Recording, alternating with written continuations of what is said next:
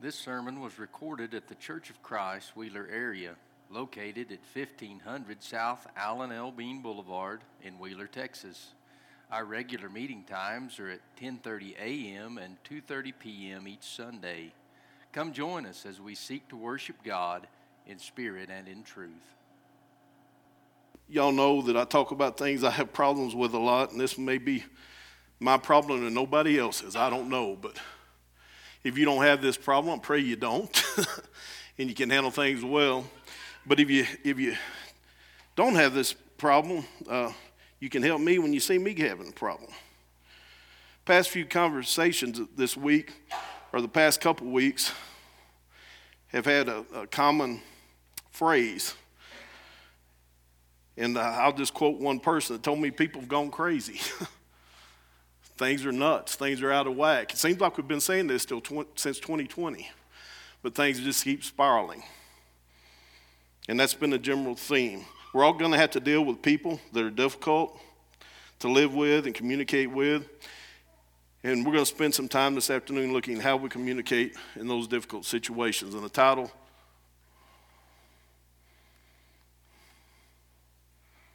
Well, might need some batteries.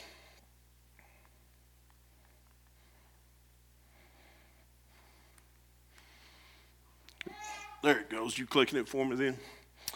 Okay, have, having difficult conversation. You know, communication is important uh, to all of us, and there was a study done by Frederick II. He's a holy Roman, known as a holy Roman emperor, and was a monarch during the medieval era of 1195 and 1250. He wanted to know the natural language. He wanted to know the language that God imparted, gave Adam and Eve, and they had. He wanted to know the natural language. So he took, he developed a study, took five infants, and uh, at birth he separated them from their parents, put nurses with each infant, with instructions not to communicate with them, because he wanted to know the natural language, what that child would speak, and that was his thought of how he was going to figure this out. They fed the, and bathed the infants, but they lived in basically a mute surrounding, no extra affection, no extra touch and he was trying to figure this language thing out. Three years after this experiment started, tragically, there was five deaths. Five infants died. and that proved something that it wasn't the language deal, but what it did prove we're a social being. We have to communicate. And the way we communicate is the way we're brought up in our surroundings. That's how we learn to communicate. And you say, why is that important with having a difficult conversation? The importance is that when we're having that, we have to know where they're coming from. I was blessed to be raised by two Christian parents that took care of me despite of everything I did to them. But they took care of me. They were good to me. They showed me how to be. Not everybody that we deal with are going to have that. So we need, when we're having these conversations, we need to understand who we're communicating with, and they might not have the same upbringing as we have. Reading Colossians 4 and 5, walk in wisdom toward outsiders, make the best use of the time. Let your speech always be gracious, seasoned with salt, so that you may know, so you may know how you ought to answer each person. Walk in wisdom. Do not provoke others. Be courteous. Watch how we treat and talk to each other. Treat everyone with the same respect. Communicate with each other. The communication with each other is very important. We never know how somebody's going to react and take our words the wrong way, and the door may be closed forever. We need to think about what we're saying when we talk to talk and not talk out of reaction. You know, here walk in wisdom and let your words be seasoned with salt. I don't know about y'all, but a cheeseburger with salt is pretty good to me. I just salt it up. I don't care how much you put on it. That and some ketchup. Seasoned it. Makes it easier to so your words when we're dealing with people in difficult situations we need to make sure they're seasoned with salt. Easy to hear not harsh. Is it telling telling what they want to hear? No. Tell the truth but find a way to say it where it's seasoned with salt.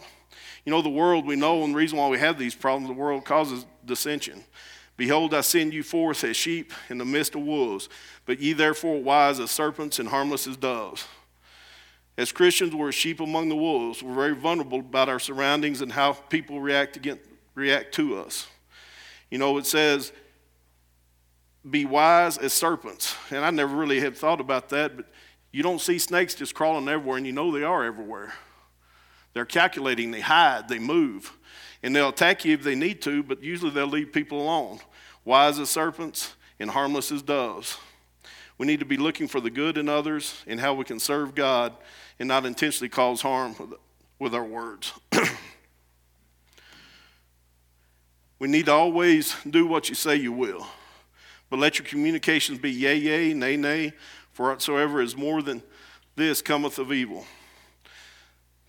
In this difficult conversation, do not tell something just to appease them. Do not tell them something they want to hear to make them happy. Tell the truth and what you're willing to do. Doing this will always, if we don't tell the truth and, and be honest about it, it will make it worse in the end, and you will lose your credibility with that person and others. Okay, be humble. I don't know if y'all have noticed this. I put this in a lot of my sermons. I use this verse a lot because I might have a problem with it at times. We need to be humble when we're dealing with others. For I say enough, for I say through the grace given unto me to every man that is among you, not to think himself more highly than he ought to think, but think soberly according to God hath dealt to every man the measure of faith. When dealing with others in a good or bad situation, we don't need to make the conversations about us. Pride can cause us to stumble and say things we should not. Pride not only affects us and can cause problems with other people, but with us. You know, there was a couple taxidermists walking down the street, and this owl was in a window, sitting there, perched up there. One of the taxidermists said, Man, look at those eyes. They're not shaped. There's no way that owl's eyes could look like that. Another one said, Yeah, look at the, the beak. It's just not shaped right. That owl couldn't survive. And they went to the claws.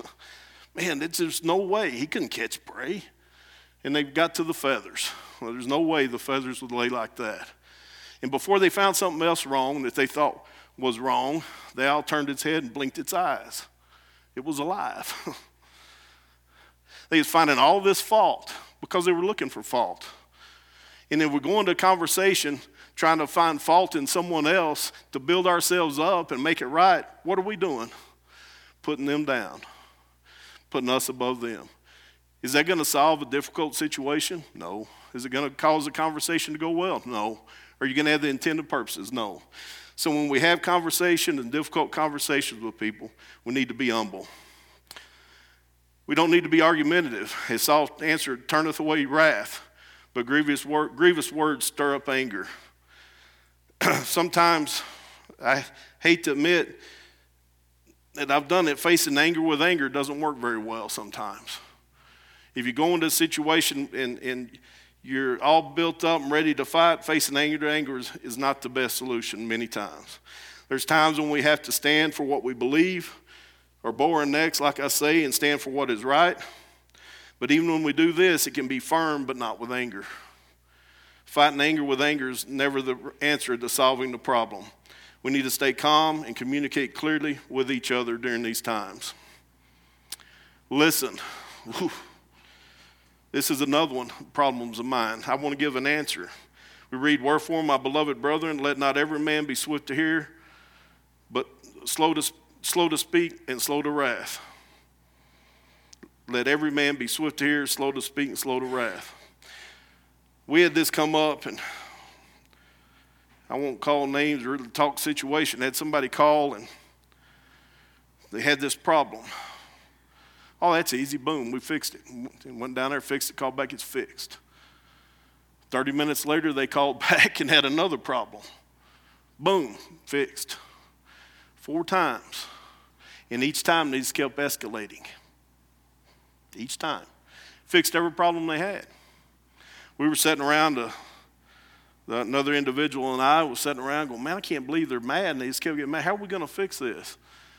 He said, They called, we did this. We called, we did that. We did it immediately. And we came to the conclusion nobody listened to them. We fixed the problem, but we didn't listen and let them express the problem. So, in dealing with this situation, we made it, it, it was better. We called back and said, Hey, I'm sorry, we just fixed your problems, but we didn't listen to you. And I apologize. And their demeanor changed immediately. They want to be heard. They don't want something fixed. They want to be heard. They want to be able to present their problem, present their side, and not us cut them off and fix them. So listening is very important. We also read here He that hath knowledge spareth his words, as a man of understanding is, a, is of an excellent spirit. Even a fool, when he holdeth his peace, is counted wise. And he that shutteth his lips is esteemed as a man of understanding. Even a fool, when holdeth his peace, is counted wise. You know, that kind of takes you to Aesop's fable with the donkey. You know, walking down, he saw the lion skin that the hunters left to, after they killed the lion, put the skin on, walked around. Everybody was scared of him. They was running from him. All the other animals were scared. So happy he was something and he was looked at as something, he brayed, and guess what? They figured out he was what? The donkey. So nobody was scared of him anymore. You know, we can, like, like we say, we can look different, we can look good, we can act good, but sometimes when we speak, we show who we really are. So if we're trying to solve a problem, we need to listen more than speak. Be swift to hear and slow to speak. We also need to choose our words carefully. But I say unto you that every idle word that a man shall speak, they shall give account thereof in the day of judgment. For by the words thou shalt be by thy words thou shalt be justified, and by thy words thou shalt be condemned. Make sure we don't say things to each other that would not be pleasing to God. Words we speak can cause others harm and cause them to fall away from God as well as us. A journalist had wrote a scathing article about a, a politician, and this isn't about politics, but and uh, told his feelings about this certain politician. They were in the same place and crossed each other in the restroom, and, and they were kind of taken back. The journalist said, Hey, I've been thinking, and what I wrote about you was totally wrong. I've rethought this, and I would like to apologize to you right now. Politician said, Thank you. But next time, I wish you would disagree with me in the restroom and apologize in public. What was said and what was already out there is out there. You know, communication, we think of why people are upset, why the ways we communicate now are through phone, uh, get it communication through, uh, or stuff through TV, but the phones to me I see as a major problem. I don't do a lot of social media, but people tell me what's on there, and I ask them to quit. because I want to think everybody likes me. I, I don't want to know what everything said about me. But you know, the thing about it, used to back in the day, if I had a problem with somebody, I'd have to pick up a phone or go see somebody to tell them I had a problem with them. Or if I wanted everybody on my side, I had to talk to a lot of people in here to get my side across. Now you just punch a button. And sometimes they punch that button and they find out later something may, may or may not be true, and they go, oh, kind of like the journalist, I was wrong. Very seldom they publicly apologize. So you harm people for uh, your words and stuff that you put out there can harm people for, for a while and, and, and cause a wall between you you'll never break down. We need to be sincere and show interest in their well being. Rejoice with them that rejoice and weep with them that weep. We can feel it when somebody's being sincere or not sincere. We need to have an attitude that we're looking for a solution with them and not just to have a problem. People don't care what we know until they know we care. So we need to be sincere in these uh, situations. We also need to know our actions speak louder than words sometimes. Who is a wise man he endured with the knowledge among you? Let him show out of a good conversation his works with meekness of wisdom. But if ye be bitter, but if ye have you have bitter jealousy and selfish ambition in your hearts, do not boast and be false to the truth. This is not wisdom that comes from above, but earthly, unspiritual, demonic. for there, for where jealousy and selfish ambition exist, there will be disorder in every vile practice. Our actions speak louder than our words. We need to treat others the way we want to be treated, and again, do what we say. We cannot expect others to respect us and our, and our thoughts if we don't show the same respect to them.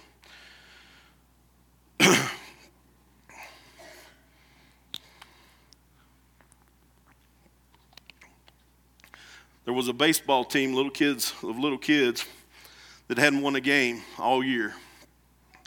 Last game, They were down one run, two outs, last inning. Y'all have heard this before, probably. And the kid that had never got a hit or caught a ball is up to bat. That kid gets a hit on first base. Nobody can believe it. And here comes the slugger. We're going to win our game. Been fighting to win all year. Kids are excited. Everybody's excited. The kid hits the ball between first and second. And the runner running between first and second turns. The ball's coming in, doesn't know what to do, catches the ball. Out. But he's smiling. He ain't caught a ball all year. The coach realized that, looked at his team, and said, Cheer for him. That kid celebrated. He got a hit and a catch that he hadn't done all year, even though it wasn't wrong. Nobody told him any different. They celebrated with him. Those actions spoke loud, didn't they? We celebrated something that as a team we lost. We didn't win a game, we were there, but we celebrated a kid doing something he'd never done before. You know, sometimes uh, we lose that. I lose that. And sometimes our actions, we, we might throw a fit. I, I don't know if any of you have ever seen me coach. I might have thrown a fit or two. I don't know. I've been told I did. I don't believe all of it because I was probably briefly insane.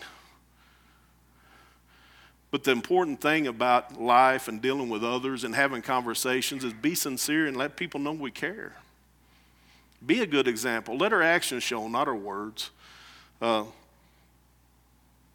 that's the most important thing. But that coach taught that team a lot of lessons along with the little boy. Parents came up crying and said that's the first time he's ever done anything in a game. How much did that mean to them? The group didn't get what they wanted, but they celebrated with him. You know, Jesus' example about the woman that was caught in the very act of adultery. Now, Moses in the law commanded us that such should be stoned. But what sayest thou?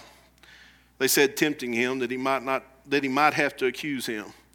But Jesus stooped down as he's they're asking what to do, and wrote from on the ground with his finger, doodled, as he didn't hear them. What's he doing? He listened, didn't react.